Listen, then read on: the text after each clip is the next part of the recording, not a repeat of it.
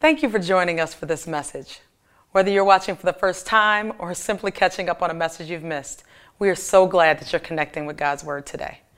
Our hope is that as you listen to the message, you will experience a real encounter with God. Please consider giving financially to support God's work through our ministry. You will find several options to do that by clicking on the word give in the menu on our website at kentwoodcommunitychurch.com. Well, we're starting a new series. That was a lot of stuff. Whew. We're starting a new series today, and I'm going to ask you to stand out of respect for God's word. Pastor Debbie's going to come back over. We're in the book of Habakkuk. I know, Habakkuk.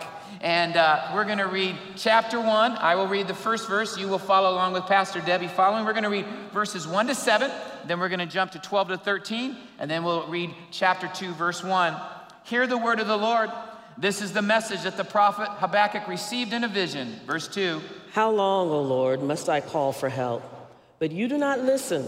Violence is everywhere. I cry, but you do not come to save. Must I forever see these evil deeds? Why must I watch all this misery? Wherever I look, I see destruction and violence. I'm surrounded by people who love to argue and fight. Verse 4. The law has become paralyzed, and there is no justice in the courts. The wicked far outnumber the righteous, so that justice has become perverted. The Lord replied, Look at the nations, look at and be amazed. For I'm doing something in your day, something you wouldn't believe, even if someone told you about it. Verse 6 I am raising up the Babylonians, a cruel and violent people. They will march across the world and conquer other lands. They are notorious for their cruelty and do whatever they like. Verse 12 O Lord, my God, my Holy One, you who are eternal, Surely do you do not plan to wipe us out. O Lord, our rock, you have sent these Babylonians to correct us, to punish us for our many sins. But you are pure and cannot stand the sight of evil. Will you wink at their treachery? Should you be silent while the, the wicked swallow up people more righteous than they are? Chapter 2, verse 1. I will climb up to my watchtower and stand at my guard post. There I will wait to see what the Lord says and how he will answer my complaint. Let's pray. And I'm asking today, Lord, that the words of my mouth, meditations of our hearts would be pleasing in your sight. And as the prophet Samuel prayed long ago, speak, Lord, for your servants are listening. And all God's people said, You can have a seat. That's right. The next three weeks, we're having a series through the, bur- the book Habakkuk. Can somebody say Habakkuk? One more time Habakkuk. Now, if you have believers at other churches and friends, you can say, I go to a church that actually studies the book of Habakkuk. I mean, they'd be like, where is Habakkuk? It's in the minor prophets, somewhere near the end of the Old Testament. I am convinced when we finish these three weeks, you're gonna go, oh my word, Habakkuk is actually relevant to me today in 2021. I've entitled this series as we look through these three chapters From Worry to Worship. From Worry to Worship. Question is this How common is it for you today, those that are online and those that are in the sanctuary, to live in the midst of fear, worry, and anxiety? Are you anxious? I know that as we look around in our society today, I know that most universities are telling us that six out of 10 students are now dealing with a new heightened level of anxiety, depression, panic attacks. All of these things are now becoming norm in our, our society and what we're experiencing today. The world in which we live is becoming much more tense and pressure built in our lives. And if we were really honest today, we can say, Yes, I love Jesus, but through the week, many of us are struggling with this thing called worry and stress. I'm calling us today as we look at this prophet and his short little book as to how we can deal with this thing that is prevalent in our lives. What are the things that are causing you to have such response of worry and anxiety? Is it because there's things you can't control? Are things not going your way? Are you frustrated about how life is panning out for you? Are there things in your life that don't simply make sense? Are there things in your life that are unfair right now?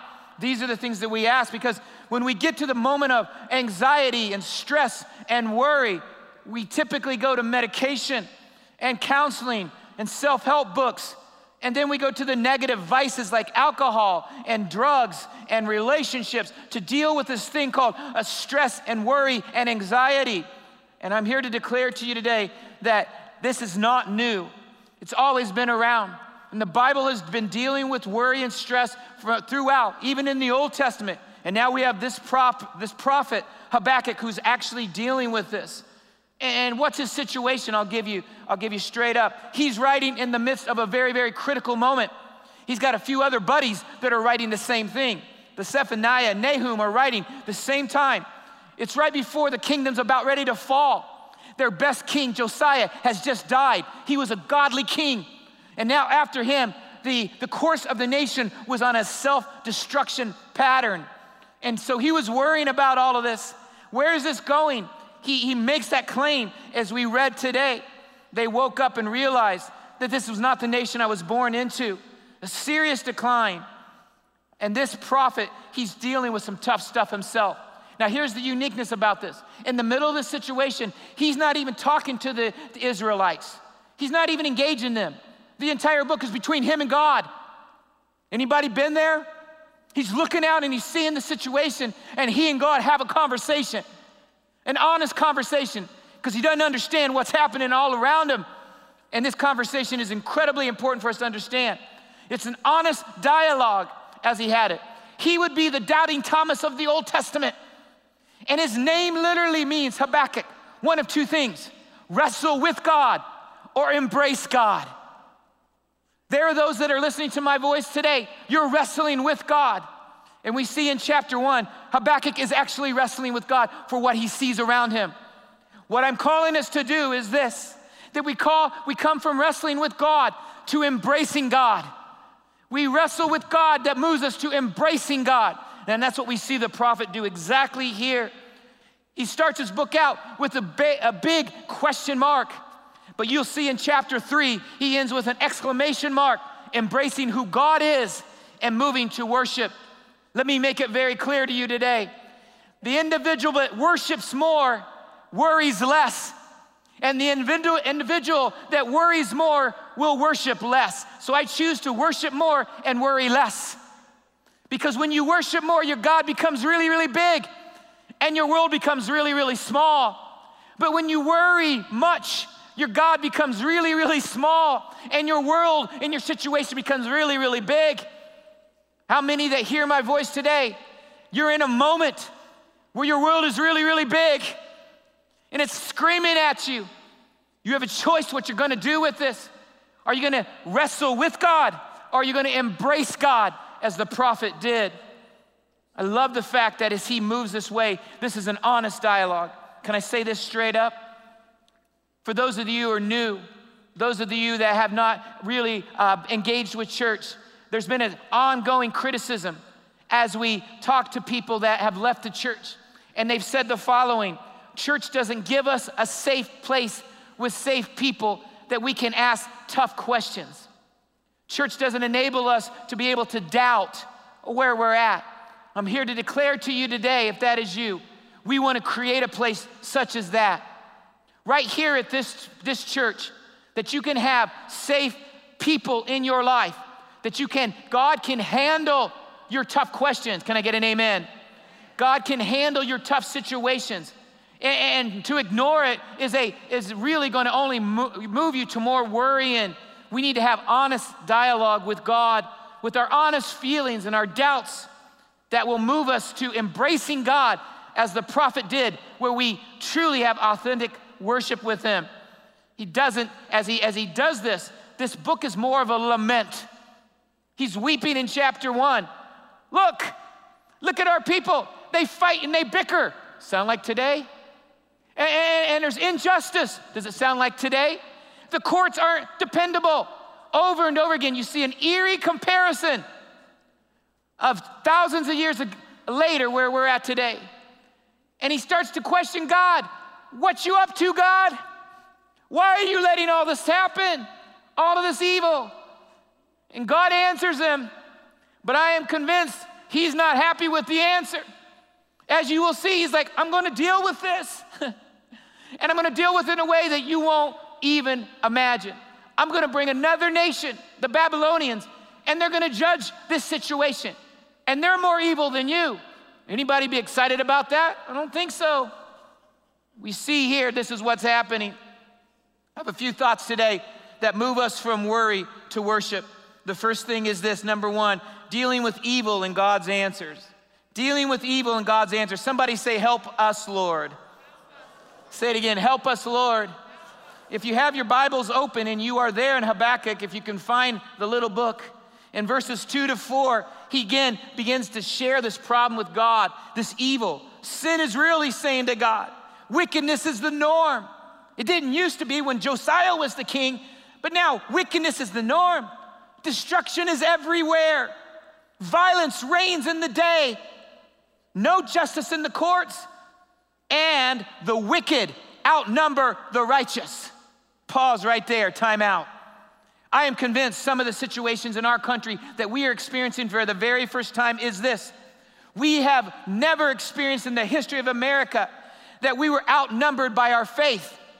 But that is changing as we worship here right now and here. That the righteous are less than those who do not know Christ. And it is turning people sideways all over the place, moving us to worry. And this is where the prophet was at right here. What he's basically saying to us in verses two to four is this when you walk away from the God who created you, there will always be chaos, there will always be evil, there will always be upside down stuff. But Habakkuk blames God. And therein lies the problem. Israel was in a fast spiral turning out. So we ask the same question today in our own situations that we find ourselves. Verse 4, he says, What? The law has become paralyzed. I'm here to tell you today we live in a world that most people don't even know the Ten Commandments. I can take you to 1 John 3 8, where John defines sin as lawlessness. We don't, we, and as we look at our situation, do you know right now, in America, we are seeing one person come to Christ to every four people that say, I no longer believe. Every single day. Every single time there's one person that says yes to Jesus, four people are deconstructing their faith and saying, I no longer believe. It's a incredibly difficult moment for us as a country. We're losing li- literally a million people every single year, most of them between the ages of 18 and 22 years old, who say, I no longer want to believe. And as a result of this, most of them will say about the law, I feel so much more free now that I've gotten out underneath that biblical Christian worldview. It is such a lie from the enemy. Because when you go out and do whatever you want to do, when whatever you do, whatever pleases you, there's always dire consequences. We see it over and over again. Habakkuk saw it in his day. We see it in our day. And God seems to the prophet inactive. How many of you sitting here today, when we deal with this thing called evil and God's answers, that you, if you were really honest and we provided a place for you to be honest, you're saying, God doesn't seem active. I cry out to him, and yet he's not near me. So I don't know where to turn. That's where the prophet was at. If you look in verse 2, he says, How long must I cry out to you, Lord? Anybody been doing that? How long do I got to cry out to you? and you're not hearing me. Oh, he was hearing, but he wasn't going to give him what he needed and what he wanted. He's basically saying this a God of love would not permit this. This is his lament. How can a God of love allow all this evil in the world? How could he permit so much suffering if, in fact, God is all loving and God is all powerful? How can we have all of this evil in around us and suffering all around us? This is a ploy of the devil. And the ploy is this to try to get people to think and believe that God is flawed, that he's messed up. We see it in the garden. Hey, Eve, the Satan said to her, God doesn't got it right. He knows if you eat of the tree of knowledge, you'll become like him. A flawed God. So Eve listened and obeyed. We're seeing that happen today all around us. And this is where the prophet was. And here's what the prophet needed to understand Isaiah 55 clearly says, God says, you need to first understand that my ways are not your ways, and my thoughts are above your thoughts. Can I get an amen? Secondly, Romans chapter 9 says, What does man have to say to God? What does the pot, what does the clay have to say to the potter?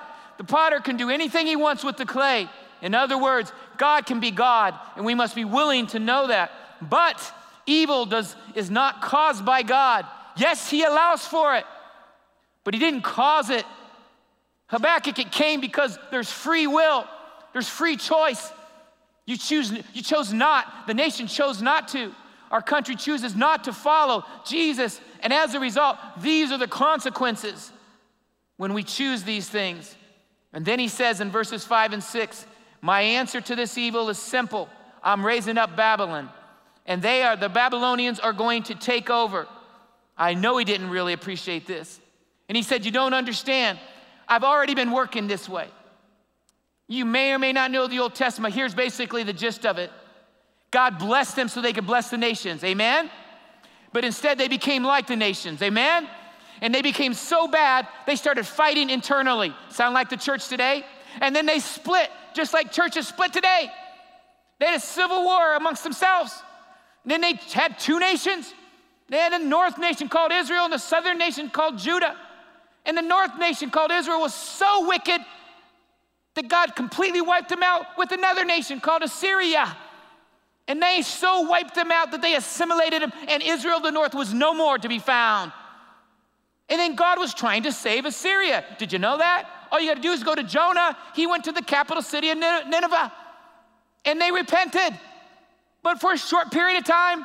And then God brought his wrath upon the Assyrian. You can see here there is a rhyme and reason to God. What we've done in America really well is give partial truth of the, who God is. We say that God is love, amen. We say God is a God of hope, amen. We say that God can help the brokenhearted, amen. That He can strengthen you through all these things, that He loves you no matter what, amen. And that is absolutely 100% true. But what we do not say is that in your rebellion, there will be a consequence, and God's judgment is also a part of His love. Yes or no? And when you start preaching about the judgment of God, you will empty churches like nobody's business. But when you preach, feel good, you got it all right, God owes you this, you can fill it up. But it's a setup. It is a setup. We need to know the full gospel of Jesus and the full character who God is. Can I get an amen? And he says in verse 8 to 11, This nation, Babylon, they will come and they will be my wrath upon you, Judah, because you've missed it. Just like Nebuchadnezzar, he will come. But I judged Nebuchadnezzar, if you remember in Daniel, because he thought he was God.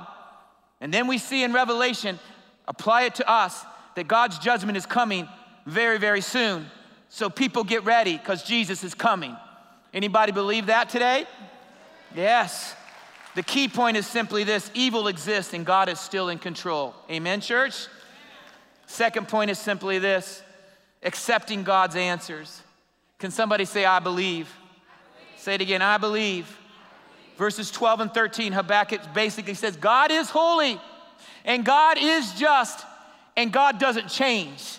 Anybody glad that God is immutable, that He's unchanging today? Anybody glad that God doesn't change? Yeah? How many of us know that we change from one moment to the next? How many of you can sit in here today and say, Hallelujah, and the next minute over here have a, have a curse word on your mouth? How many of you can be walking on the water, the next minute be in the boat? We are all over the place like the wave of the sea, right? But I'm here to make a declaration to you. Scripture is clear that He's saying, when we accept the answer, He's saying, I'm always the same. So here's the good news, biblically speaking. That promise to, to Abraham way back when, and even though the Babylonians are coming in and they're gonna take you over, they are 70 years and you're all gonna die, but I'm gonna then I'll take you out of captivity with your children. Then my son is going to come and he's gonna provide the way. And it's not gonna be just to the Jewish people, it's gonna be to all people. And now you're gonna be the blessing to the nations. It's because I haven't changed. You are the ones that have changed. My promises will stand to the end of time. Can I get an amen, church? We'll stand to the end of time. But we don't like his answers because that means the worst thing of judgment could ever be given was this you have no hope. You're going under captivity until you die. You are under somebody else's control, and I'm going to allow your children to be the hope after you. But when we don't like God's answers, we begin to worry, fret, Stress. We become our own gods, don't we? We begin to manipulate and maneuver. We, we, we lose our trust in who God is. We try to do things ourselves, and then how many of us try to go before God? Am I the only one that's ever tried to go before God because God's timing was just a little bit slow for me? They don't call me Mick the Quick for nothing. How many of you go before God instead of waiting? How's that worked out for you? Bad, amen. Not a good result. And finally, he says to them, How can you bring a nation more wicked than us? In verse 13, to judge us. And he says, Well, wait a minute. Through the prophet of Amos, he says this Before you call them more wicked, you need to realize they didn't have all the truth. You all had the truth, and you, st- and you walked away from the truth. Which one's more wicked? The one that never knew or the one that knew and walked away? Yeah, you're both messed up, but you walked away from the truth, and now you're having the experience of that. I'm here to declare to you that there are Babylons everywhere in today's world. And we need to know that God's got an answer for all of this. So we see in chapter 2, verse 1, the prophet goes up and he just sits down on the wall, kind of says, Okay, I'm waiting for the answers. Some of us are just sitting on the wall saying, Hey, God, do your thing. He says, You want me to do my thing? I'll do it. Right? So I conclude with my third, the key point with this is this God is just and his punishments result in our disobedience. God is just and his punishments result in our disobedience. Now, the point I've been trying to get to. In the middle of the evil and in the middle of God's answers, there's a choice. Number three, my third point is decide to worship and trust God. Decide to worship and trust God. Somebody say worship. worship. Say it again worship. worship. Habakkuk had a choice. And his choice was simple Will I turn away from God or will I turn to God? Will I keep wrestling with God or will I embrace God? Even in my pain, even in my doubt, even in my struggle, Trust leads to worship. I'll say it again. The more I worship, the less I worry. The more I worry, the less I worship. If you walk away with anything, catch that because it changes who you are. What is worship? I'm glad you asked. Paul tells us in chapter 12 of Romans it's literally, I offer up my body to him for whatever he wants. And what does he call it? A living sacrifice. In the Greek, you know what that means? There's a moment of decision. Boom, I'm yours. And then from that point forward, I keep making that decision over and over again to be your person that you want me to be. This is a spiritual act of worship. I choose to do this every day. What you're experiencing here right now is an act of worship. You're wanting to be encouraged among the brethren, amen? You're wanting to be encouraged with the word of God, amen? You're choosing to do this. I want to share with you clearly that worship begins in an obedient heart. Worship begins with an obedient heart. My acts of obedience is my songs of worship to Him. And our hallelujah is our weapon, friends. It is our weapon. Our hallelujah is our weapon. When I choose to give my life, when I choose to literally sing his praises and declare, we did this earlier in the service, declare what is good about God even though you may not feel it. And you are the one that has changed. I can't begin to tell you. There are moments in my life and through the week where I start making that declaration of, of who God is. Start making it. Worries all over me, worrying about my life, what I will eat and drink, and about my body, what I will wear, right? I worry, worry, worry. Then I start focusing it on Him and I start lifting up the praise. And when I start lifting up the praise, the spirit of heaviness goes down. And you don't have to be as emotional as me. You can be you and still bring your act of praise. Can I get an amen? It is your weapon like nobody's weapon. Because when you start to worship, you are the one that is changed as a result. Job did it, did he not? Job lost his children, he lost his money. He lost his cattle. He lost his health. He lost the support of his wife. Curse God and died, she said. He lost his friends. And in all of that, what did he do? Blessed be the name of the Lord.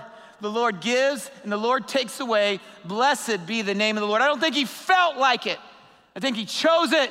And although he did this in the book, at the end of the day, he understood that I bless the name of the Lord through the good and the bad. When I understand and when I don't understand, when my emotions don't uh, betray, when they betray me, it's in all of that that I choose to praise him. Now, the beauty of all of this, my friends, is praise comes out of relationship. If you don't have relationship, what I'm saying today makes no sense whatsoever. Comes out of an overflow of my love for Him. So I ask you today is your hallelujah your weapon? Are you making declarations today that only He can change?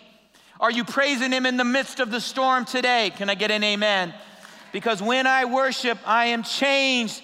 As a result, He gives me the perspective when I worship and I see God for who He is. When I worship, then I have the strength to stand, even though that giant is screaming at me. When I worship, I have the encouragement to know the one goes before me is the God who goes behind me. When I worship, I know that absolutely nothing can take me out of his hand. When I start to worship, I know I am weak, but he is strong. When I worship, I know that victory has been restored in my life. And I worship, I have the wisdom to engage that which only God can grant me. When I worship, I have the motivation to keep on keeping on when everybody else says quit. That's what worship does for us. Can I get an amen?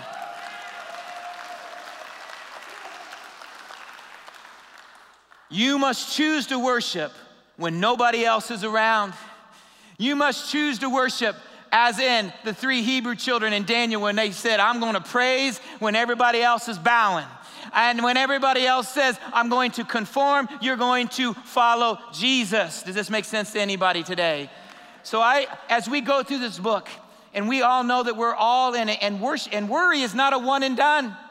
It's a decision you have to stand against every moment of your life, depending on your personality, depending on your situation. But I know that I know that I know that God does not show favoritism. And the God that can deliver me is a God that can deliver you, that you can look at whatever is you're facing right now. You raise up your hallelujah and you acknowledge that God is able. And as a result of that, you will walk by faith, not by sight, knowing that this is the reality of my life. Can I get an amen?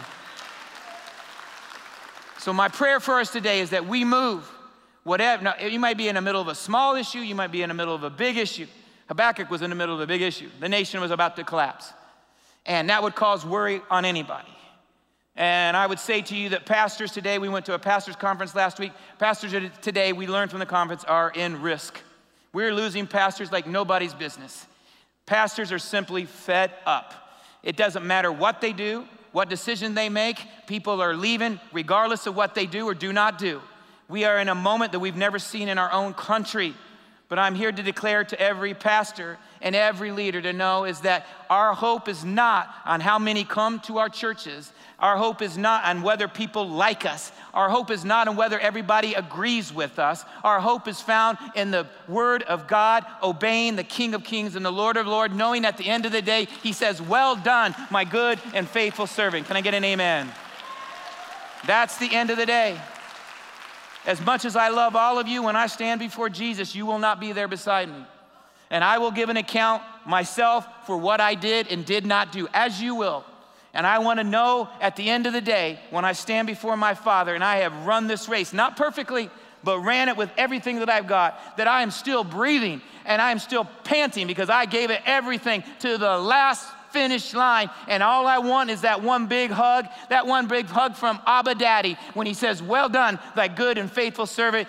Enter into your rest. That's what I'm about. My prayer is that's what you're about. Can I get an amen, church? Here's what I'd like to do as we conclude. I'd like for you to bow your heads as the worship team comes out. We're going to have a baptism momentarily, but I'd like for you to bow your heads with me and have a moment of reflection. Lord Jesus, I pray right now that you would hear our cry and you would do the miraculous in our midst and you would help each and every person that can hear my voice. There's so much going on, so many stories, so many narratives that are happening right now as we speak. And I'm praying that your power and your spirit could give us all that we need right now, and that you would help us to see you for who you truly are. We're praying that you would help each individual to not look at their situations, but they would look to you and experience you in a powerful way. We so love you today and pray your blessing upon all that are here today and those that are feeling the challenges of uh, worry and stress. And as Brant plays the keyboards, I'm just asking today, with every head bowed and every eye uh, closed, with a hand, I'm not going to ask you to come forward or anything like that, but with a hand raised high, you would say, Pastor, would you pray for me? I have been struggling with this thing called worry, stress, anxiety, and I want to move from that to worship, knowing that my God is able. And would you pray for me? Is there anybody in the sanctuary? Keep your hands up so I can see. Keep them high, because if I can't see, I won't know who they are. Keep them up for just a moment. Yes, all over the sanctuary. God sees your hands. Keep them up. He sees your hands, and He knows your heart right now. He knows your situation. I may not, but He knows it. And He truly wants to meet you where you're at. Let's learn from the lament of Habakkuk. May God bless each every hand that is raised right now. In the mighty name of Jesus, I pray you'd fill them with your presence and give them exactly what they need. It's in Jesus' name I pray. And all God's people said,